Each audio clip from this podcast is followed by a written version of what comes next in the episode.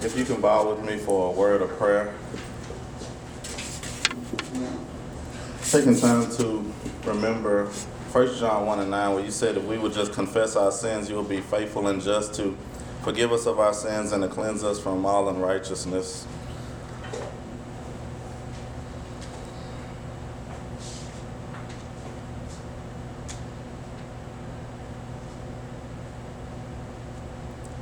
Dear God, we come just thanking you for another time of worship, another time of fellowship, another time to read your scriptures, another time to just call on your name.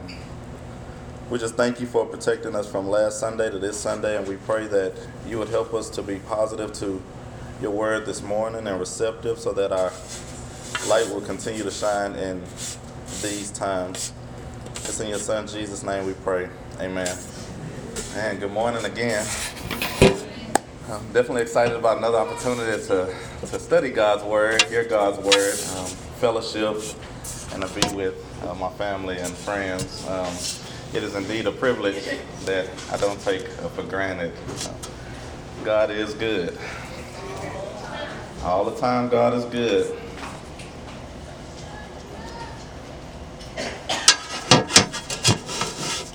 Sometimes we say, you know, God is good, but sometimes the the things that you know happen in our lives make us say, "That wasn't so good, God." you know, and, and we tend to question some things, but we know that the Scripture says all things work together for the good of those that love God and are called according to His purpose. Um, and so, if we are called according to His purpose and we love God, it's going to work out in our favor regardless. Might not look like that initially, um, but you have to just trust and have faith that things will work out. I'm amazed that just what God, I know God is omniscient and I know that He's all knowing, but I'm just amazed that when I look at different things that have happened in my life, I'm just amazed at how God was working things out. He was orchestrating some things, and as only God can do. Um, I got a couple of devices up here that I'm gonna try to work um, work with. I'm real old school, so I'd, I'd, prefer just to have you know a Bible flip through. Uh, but for convenience, I'm gonna try to work with some uh, devices this morning. Um, for homework last week, um, I had asked that you would read Matthew chapter 2, 1 through 12. And that's a, a very uh, familiar um, story that we tend to read and reflect on during Christmas time, and that's uh, the, the visit from the Magi. Um, but before we um, go into that, just by way of background, last week's lesson was interesting because it showed Christ being dedicated in the temple according to the law. According to the law, three things that we have to take from last week's lesson uh, just to prepare us for today the first thing was just what I said. Everything we saw last week was according to the law, according to Scripture. Uh, every lesson that uh, we approach, we should be able to take that from the lesson. This was to fulfill Scripture. Christ didn't move on his own accord. Christ didn't do what he felt like doing. Everything that Christ did, the places that he went to, the people that he spoke with, the messages that he proclaimed, were fulfillment of Scripture. He moved according to God's will. That's important for us, even as we move into a new year. Happy New Year! we move into a new year, um, and I know sometimes we we make plans.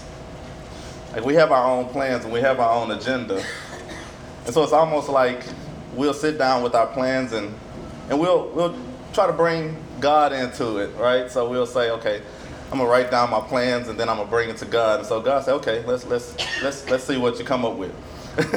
and so we write down our plans and then we say, okay, God, now show me your plans, right? And God says, no, that's not really how it works. We don't just come together with our plans. This is a faith walk. So sometimes you have to just trust me and follow me and let me guide you into some things instead of mapping out your life. I'm sure many of us in here have mapped out our lives before, and it didn't really work out like that, right? Um, you may have pictured today to be in Hawaii or something, right, right? On a special trip uh, overseas or somewhere like that, and it, it may not have worked out. Instead, you're stuck here with me. I'm sorry.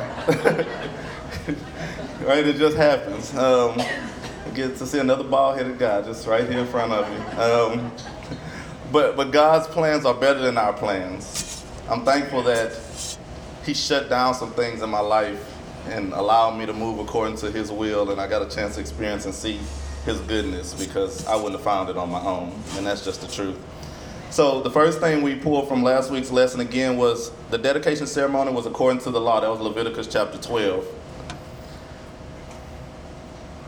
It was fulfillment of scripture, which is not necessarily the same as according to the law. When I say according to the law, I mean the Mosaic law.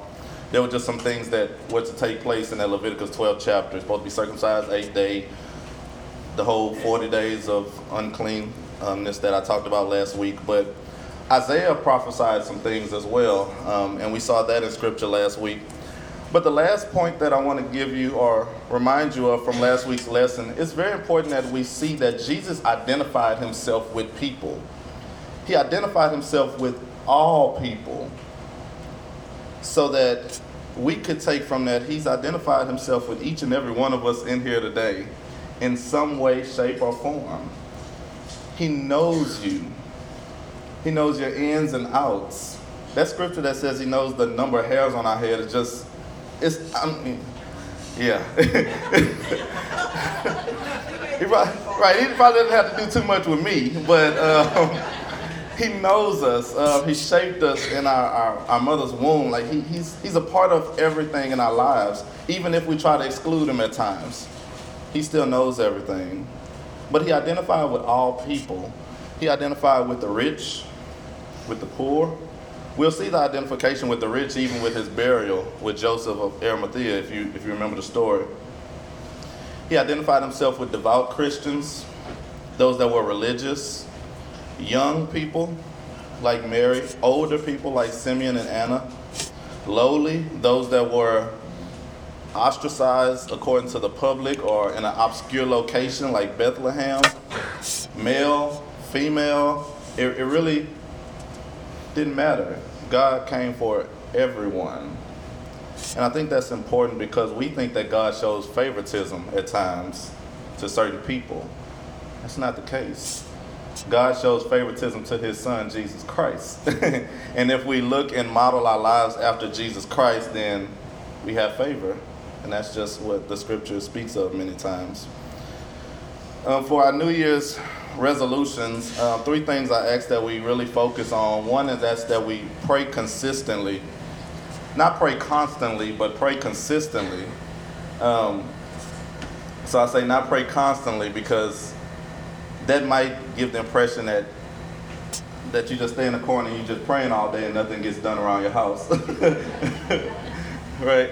Um, this is pray consistently. So even as you're cleaning or working through some of those things, God is always on your mind.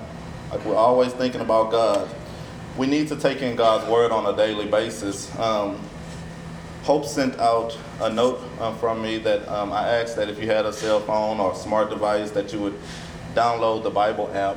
Um, I followed it last year. I know there's some that followed it for years. Um, it's just a way for us to continue to know the stories in the Bible. It's really for familiarity. Um, as a as a teacher, I refer to a lot of Old Testament passages because I really don't think it's possible for one to teach the Bible without teaching the entire Bible. Even though I know some ministers and, and, and preachers and pastors only teach from the New Testament, that's really an error um, because we can't separate the two. Christ came to fulfill Scripture he didn't come today to fulfill today's time. He came to fulfill scripture, time in the past, time in the future. And so we have to take it um, all in. And so the second thing was to take in God's word daily. And then the last thing was to apply God's word daily. There's no point in just taking in the word of God and we, we're not doing anything with it. So you should be able to look on your look back over last week and say, this is what I did according to what I knew about the Word of God. This is how I try to apply scripture based on what I knew. You should be able to see it in different situations and circumstances. And so those are the three things that I'm encouraging us to do as a church, as a church family. So last week's homework was just to read Matthew chapter 2, 1 through 12. A couple of things that you should have saw from last week's lesson is God reveals himself. If you have a desire to know God, he's obligated, and I'm going to use that word, he's obligated to reveal himself to you. You might say, How could you say obligated? That sounds like we're making God do something. No, God's word is lifted above his name. So if he says, Seek me, and you'll find me, if you seek me with your whole heart, if you do your part, he's faithful. He will do his part. I'm living proof of that. He will do his part. If you have a desire to know him, he will make himself known and available to you. If you're ever in a period of your life where you feel like, I don't feel like he's speaking to me, or continue to seek. Don't doubt, seek. He may be showing himself in many different ways that you may have ignored or may not have even paid attention to. So he revealed himself to the Magi. He was born as they spoke of in the first 12 chapters of Matthew chapter 2. Jesus was born according to scripture. Micah 5 2 is the scripture passage that says he would be born in Bethlehem.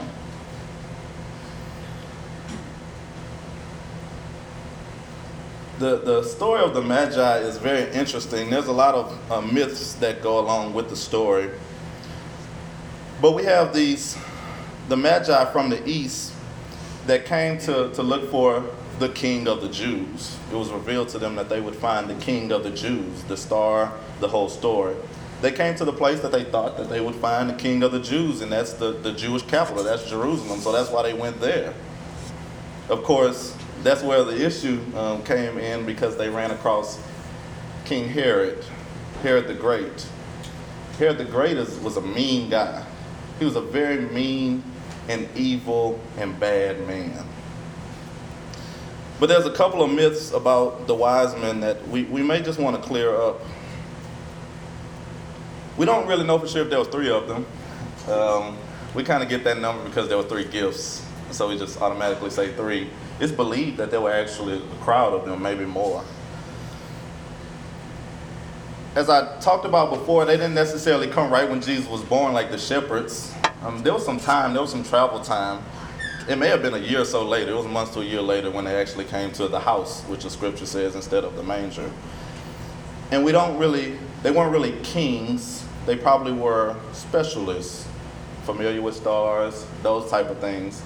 And that's really important because God communicates to us in a way that we could understand. So he takes our knowledge a lot of times, and that's how he reveals himself to us. If there's something you're interested in and passionate in, God will reveal himself through that. God reveals himself through nature. God reveals himself in a variety of ways. We're actually reading a portion of scripture when we look at the birth of Jesus where he's revealing himself through visions.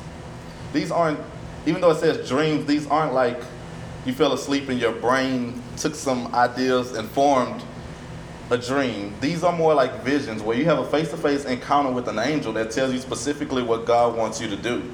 So it's a little different than what we might know as a dream. But those are just some myths. However, the Magi came to worship Jesus and they found him. And these were Gentiles.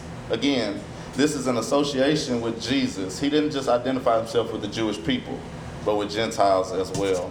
And so when we look at today's lesson, this is Matthew chapter 2, verses 13 through 25. So it's the end of um, the second chapter of Matthew. You can title it The, the Flight to Egypt. Um, this is a story that sometimes when you read, you kind of read over this one as well. Because sometimes when you read the Bible, you're trying to get to the good part and get to some action. At least sometimes that's how I would read the Bible. Um, but this is called The Flight to Egypt. So I heard a, a joke um, this past week. Um, there was a Sunday school teacher that taught children um, a, a, children's class, and so she said, "Okay, class, today we're going to learn about the flight to Egypt." And so she said, draw a picture. She had little boys and girls. She said, okay, draw a picture of the flight to Egypt, whatever comes to your mind. And so they all um, drew pictures. And so one little boy, uh, she came to him. She said, okay, tell me what's on your picture. And he says, okay, I have. And he, he, he listed, he had four people. She said, okay, I see Jesus, I see Mary, I see Joseph. Who is this other person? And he said, it's Pontius the pilot. And so I just thought that was funny when I heard it. Um, this lesson is not about Pontius the pilot, but um, he will be later on in, um, in our study. So I, if, you, if you probably notice, I'm, I'm more of an expository type of um, minister or preacher. What that basically just means is I, I like to teach the Word of God verse by verse. Um, based on a couple of things, based on the original languages, whether that's Hebrew, Greek, whether that's based on the context. Um, you need to have background. You need to know history in order to correctly interpret God's word. And then we interpret scripture based on scripture. So if you want to learn about a scripture, you use other scriptures. So it's weaving and connecting scriptures. And I, and I say that because that is the only way to accurately interpret the Word of God. My opinion doesn't matter, so I don't stand in front of you and give my opinion because that's not important to God, and you probably didn't come for that. um, and so I don't want to waste your time with that. It's what does God say? What does His Word say? Um, and so that tends to be how I interpret Scripture. Some some ministers or preachers will teach a little more topical. Last year I, I taught a little more topical as we talked about love, um, if you remember that series. Um, what I'm intending to do now is really go through the gospel of the life of Jesus Christ, because really, in order for us to, to mimic and be the Christians that God is calling us to be, we need to know how Christ dealt with things, how he communicated with people, how he interacted with people, how he spoke, how he lived, how he thought, those type of things. And so we're going all the way back to the beginning of his life to actually go um, forward um, with some things. And so today's lesson is Matthew chapter 2, 13 through 25. I'm going to read a portion of it. Uh, I'm not going to read the whole thing in its entirety, um, but I'm going to read a portion of it.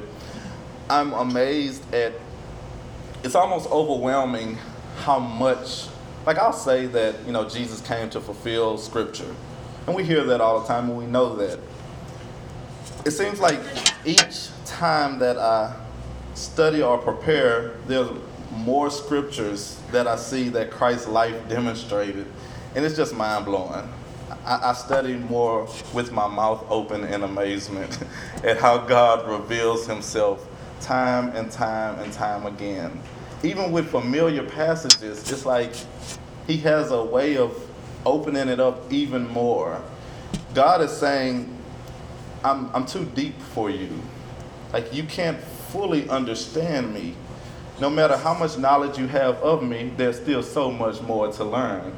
Um, even as I'm going through the one year Bible and I think about Job, that's what God said to Job. You know a lot about me, but there's so much that you don't know.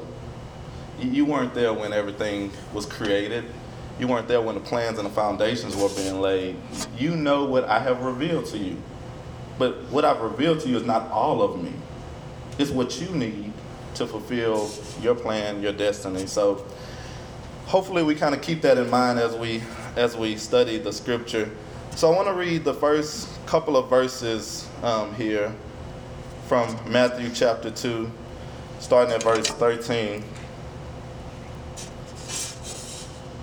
And this is from the NASB version, so your version might read slightly um, different. But it says, Now when they had gone, these are the Magi.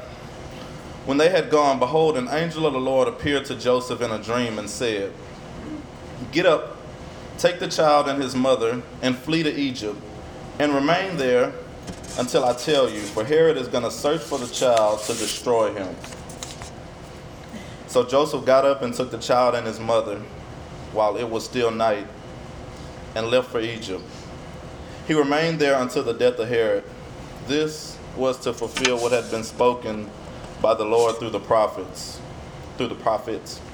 out of Egypt I call my son. This is the fleeing part of the story. So the Magi left the house, and Joseph has this vision. It's like one of five dreams or visions that we see during this period of time. God is amazing in that He continued to guide the family along the way. God had a plan. And if you recognize that God has a plan, and if you decide that you're going to line up with God's plan, He will guide you and lead you along the way. He won't force Himself on you, though. God is um, God is a gentleman, right? He's fair. He won't force Himself on you. So if you choose to reject or you resist the guidance of God, in His love, not neglect, in His love, He will allow that to be. He'll still be available, He'll still be around. You can't separate yourself from God, like the scripture says in Psalms 139 or so. No matter where you go, high, low, far away, He's going to always be there. But He won't force Himself on you. But if you desire to be guided by God, He will lead and guide you. And so it's clear through this passage of scripture and the passages around this scripture that Mary and Joseph had made that decision that they wanted to be led by God. In some very challenging times, might I add. But it says that an angel of the Lord appeared to Joseph in a dream and said, Get up. And your verse might have an exclamation point right after that. This isn't a, like a, a Braxton woke me up in the middle of the night um, the other day with a, a very gentle tap. I realized that the communication was off. He has a tendency of waking up his mom in the middle of the night, breaking her sleep, and of course, that leads to in the morning she's upset. She doesn't have a lot of sleep. He won't wake me up, he'll only wake up my wife. Um, it's probably for a lot of reasons. but he'd only wake up my, my wife. And so usually he'll come in the room and he'll tap her because he doesn't want to wake me up. and he'll say something crazy like, my humidifier went off, or I need to potty, or something crazy that he could do on his own because he passed the restroom. That's another story, though. and, so, and so I got upset the other day because she's missing, she misses a lot of sleep because of that at times. And so I said, Braxton, do not wake mommy up anymore. Like, I need you to stop, or it's gonna be bad. I said, Braxton, do not, he's coming in there right now, so he knows what I'm talking about. I said, do not wake mommy up anymore, all right? I said, next time, just wake me up. Don't wake up mommy, right? That's what I said. I was thinking that I would scare him so he wouldn't wake up anybody. That's my, that was my thought. he heard, okay, wake up daddy, right? That, that's, that's, that's what I said. So the other other night I was asleep, and there was a gentle tap, and it's it's weird because maybe it's a parent thing. Maybe I got a little a taste of what mothers go through because I usually sleep hard, but I felt that gentle tap, and so I had the covers kind of over my head, and so I said, okay, I'm gonna pull this cover back, and he's gonna be standing right there.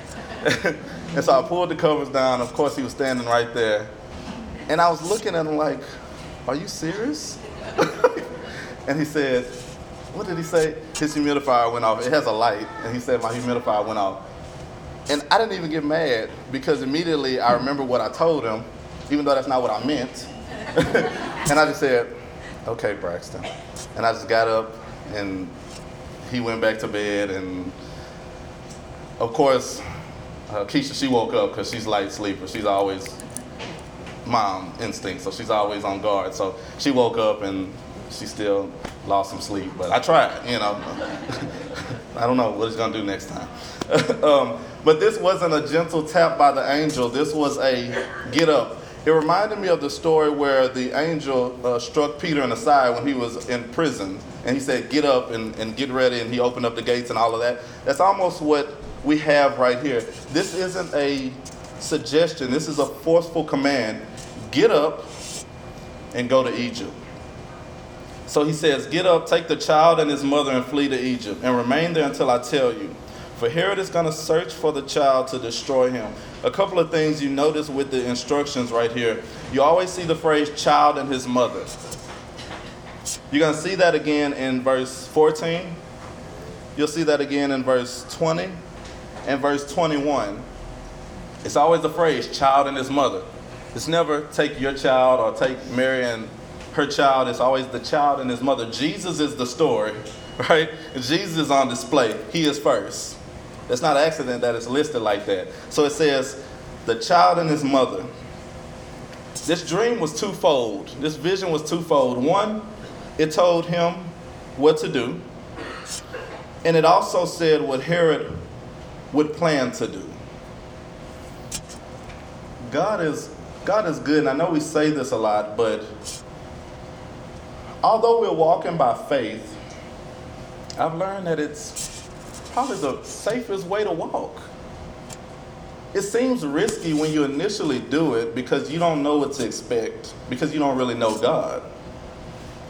But the more you know God and learn about God, faith is the safest way to go. Because I'm walking with someone that can see everything, that knows everything. So that's a safe bet right there.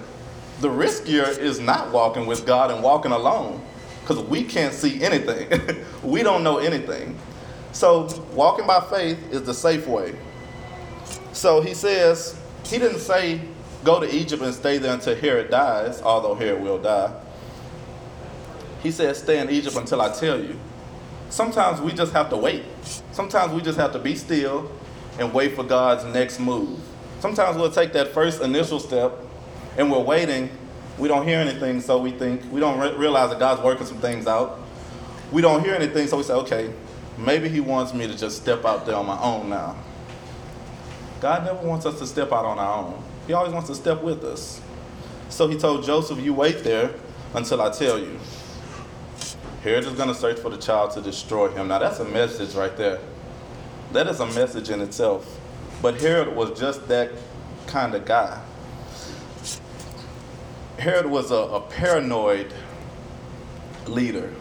He was always fearful. He was afraid that someone was going to come and take his authority. This led, if you if you know a little history about Herod, this led to him killing one of his wives, three of his sons, family members, anybody that he felt was going to take over, he he got rid of them. And so this is a situation just like that. This is prophecy, which we'll see here. It says, So Joseph got up, took the child and his mother while it was still night, and left for Egypt. So woke him up out of their sleep probably and said, Come on, let's go. We have to go. He remained there until the death of Herod. This was to fulfill what had been spoken by the Lord through the prophet, Out of Egypt I call my son. That's Hosea chapter 11, verse 1. It says exactly that. Hosea chapter 11, verse 1. There's some passages here that I just want to quickly refer to that's important to understanding the whole of the story. So, right now we have Jesus Right now, we have the angel speaking to Joseph, telling him to take the child and his mother to Egypt. We have to remember what Egypt represented in the Old Testament. It's not an accident that he tells them to go to Egypt. Now, God is God is good in that he goes ahead of us. We see this a couple of times in this passage. First, it's not an accident that these three say three, but these wise men came to Jesus and delivered these gifts. These were very expensive gifts. These were very poor people that have received expensive gifts to go on a trip. They wouldn't have been able to make this trip with the resources that they had. God provided. I never really even looked at the story like that. Sometimes I just looked at it as okay, they brought it to worship Jesus. That's true. But God also allowed them to receive these riches to go on a trip because of their situation. They didn't have much, they didn't really have anything. But they had some riches now where they can go on their journey. If we go all the way back, which I do want to read a portion of an Old Testament scripture. If we go all the way back to Genesis chapter 46, we see the beginning of what is to come with the children of Israel. I want to read this portion um, for you just to set up some uh, background about what's going on. So remember the story um, Jacob, the sons, Joseph in Egypt, under Pharaoh. Herod's kind of like that New Testament Pharaoh. When you think about Herod, he's like that New Testament Pharaoh. There's a lot of parallels between the two. But Genesis chapter 46 said, So Israel set out with all that they had, and this is Israel and it's Jacob, whose name was changed to Israel. So it says, So Israel set out with all that he had and came to Beersheba and offered sacrifices to God of his father Isaac. God spoke to Israel in visions of the night and said, Jacob, Jacob. And he said, Here I am. He said, I am God, the God of your father. Do not be afraid to go down to Egypt, for I will make you a great nation there. I will go with you to Egypt, and I will also surely bring you up again. And Joseph will close your eyes. And so Israel, Jacob took his entire family, about 70 at the time, and brought them into Egypt. God told them to go into Egypt, and God led them out of Egypt. So we have Jesus. This was almost a, when the Jews saw Jesus being born in a certain place, they, there was a lot that they could have recalled about Scripture. We have God leading Jesus into Egypt, and God will lead Jesus out of Egypt. But Egypt was a representation of something. When you read the story about the, the Israelites in Egypt, it represented just what we know about it, and that's bondage and slavery. Hardship, bondage, and slavery.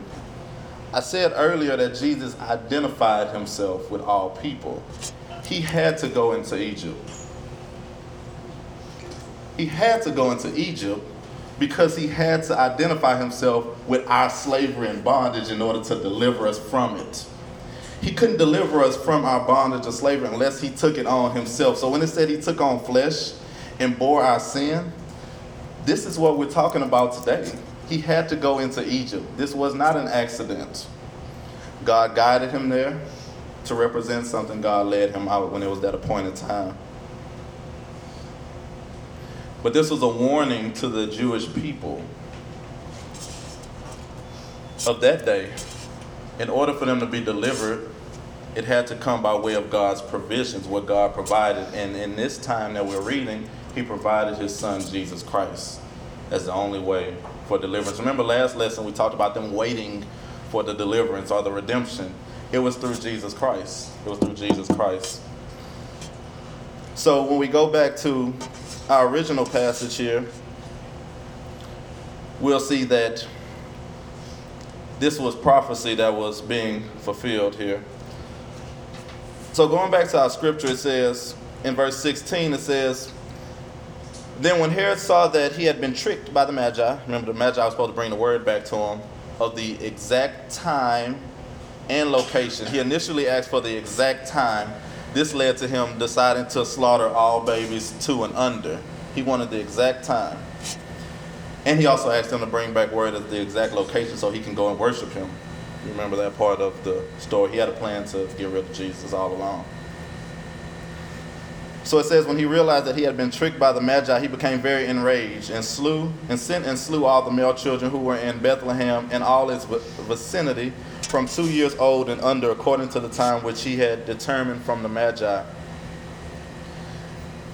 Many believe that Herod slaughtered hundreds, thousands of little baby boys. But if you research really shows that it probably wasn't that many. It's more of an exaggeration. Bethlehem was very small and the population was very small then, so it probably was somewhere around 20 male boys. That doesn't diminish the the heinous attitude of Herod, but some things may have been just exaggerated over time. Um, nevertheless, he felt that he'd wipe out anybody that would pose a threat to his rulership this was also to fulfill scripture. Verse 17 says, Then what had been spoken through Jeremiah the prophet was fulfilled. It says, A voice was heard in Ramah, weeping in great mourning, Rachel weeping for her children, and she refused to be comforted because they were no more. That's, uh, that's Jeremiah 31 15. Jeremiah the prophet um, spoke of, of course, you know Rachel, um, Jacob, so we know the relation there. But where it says Rachel, Ramah was an actual, a real place. That's that's first. When it says Rachel weeping for her children, these would be the the, the Jews, the Israelites, um, and it really spoke of. This happened right before they were in captivity in Babylon. So when you go to fast forward to Jeremiah the 40th chapter, we actually see the scripture that speaks of what this passage prophesied. So Jeremiah chapter 40 says that that location, Ramah, which is where some captives were taken, um, and they were taken off into exile by King Nebuchadnezzar, 586 BC, and the story goes on um, from there. So that foreshadowed this time because that spoke of a time when the, the children of Israel would be away from home in exile and she'd be weeping and there would be no more. Fast forward, we have these killings of these baby boys in Bethlehem and they are no more. And so it really just foreshadowed what we're reading about right now in this declaration of Herod to kill all of these um, Jewish baby boys in and around Bethlehem. Verse 19 says, But when Herod died, behold, an angel of the Lord appeared in a dream to Joseph in Egypt and said, Get up, take the child and his mother, and go into the land of Israel, for those that sought the child's life are dead. So Joseph got up, took the child and his mother, and came into the land of Israel. So he came into the region of Israel Ideally, he would have went to Judea. But verse 22 says, But when he heard that Archelaus, Herod's son, when Herod died, his territory was split into three parts. Archelaus didn't last long. Um, we really hear more about Antipas in the Gospels. Archelaus only lasted about 10 years, and the Romans got rid of him because he made a lot of bad choices. Um, he had some of the same evils of his dad, but he didn't have the same administration skills. um, and so eventually the Romans got rid of him and put in what was called prefects. This is where we hear the Pilate, Pontius. this is where Pontius Pilate comes in because he was placed there in Judea. Um, but it says, But when he heard that Archelaus was reigning over Judea in place of his father Herod, he was afraid to go there. Then, after being warned by God in a dream, more guidance by God all the way. Dream, dream, dream, dream. This dream is symbolic. This is the Holy Spirit just guiding us along the way with our decisions. So it says that he was warned in a dream. He left for the regions of Galilee and came to live in a city called Nazareth. This was to fulfill what was spoken through the prophets. He shall be called a Nazarene we see this this was to fulfill this was to fulfill this was to fulfill this is a running theme in the gospel with the life of jesus christ but one thing i do want to point as i come to a close of this passage it says this was to fulfill what was spoken through the prophets with an s the other ones through the prophet and they gave the prophet whether it was jeremiah isaiah and others because in the old testament you don't see this phrase you don't see he shall be called a Nazarene. It's nowhere in Old Testament scripture. So, what is Matthew really talking about? What Matthew is speaking of is a summation. Because many prophets said that Jesus would be despised. And when you thought of Nazareth, it was a place of being despised. They looked down on Nazareth. Nazareth was more obscure than Bethlehem. That's why Nathaniel said, How can any good thing come from Nazareth? Like, what is Nazareth? like, so Matthew is saying that he would be despised. And so we see that in Psalms, the 22nd chapter, where it said that he was despised. We see that in Isaiah 53 and 3, the famous um, crucifixion passage that speaks of him being despised, rejected. And so Jesus would be rejected. Jesus is still despised and rejected today. People still re- despise and reject the Word of God. We don't want to hear about God. We don't want to read the Bible. We don't want to hear scriptures. We don't want to hear all of that stuff, especially when we're going through our situations and circumstances. Sometimes you feel like, I don't want to hear that right now. Tell me something that'll deal with my situation right now. We don't understand that that's what the Bible does. we want to hear some more worldly advice at times. So at times we despise and reject Jesus in the form of his word.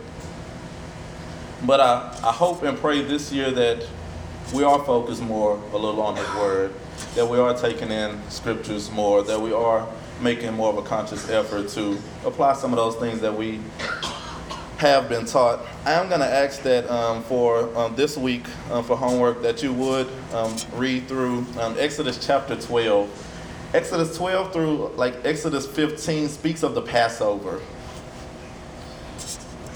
The, the later passages that um, I teach from will focus in on the Passover time, some things that happened around it, some of uh, John the Baptist's teaching, so on and so forth.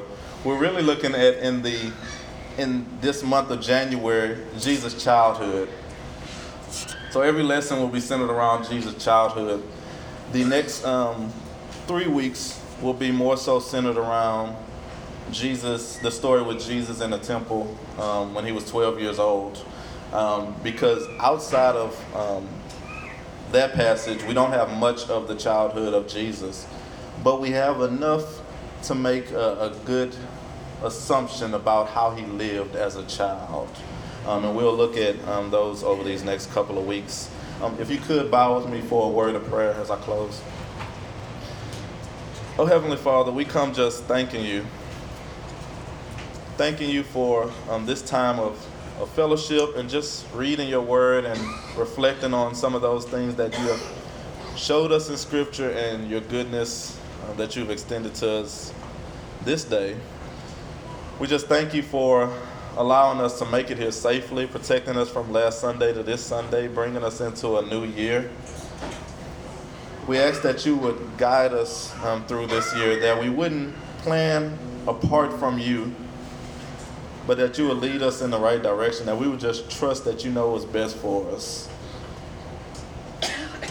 We know that the scripture says that a, a good man's plans are ordered by the Lord. Um, a good man's steps are ordered by the Lord, and we pray that we would continue to communicate with you so that we would walk in the right direction. We pray that we would encourage one another to study and grow as well, and that we would be there for other believers who may be struggling with different things. We thank you for everything that you've given to us through your Son, Jesus Christ. We love you and we thank you once again for this time of prayer. It's in your son Jesus' name we pray. Amen.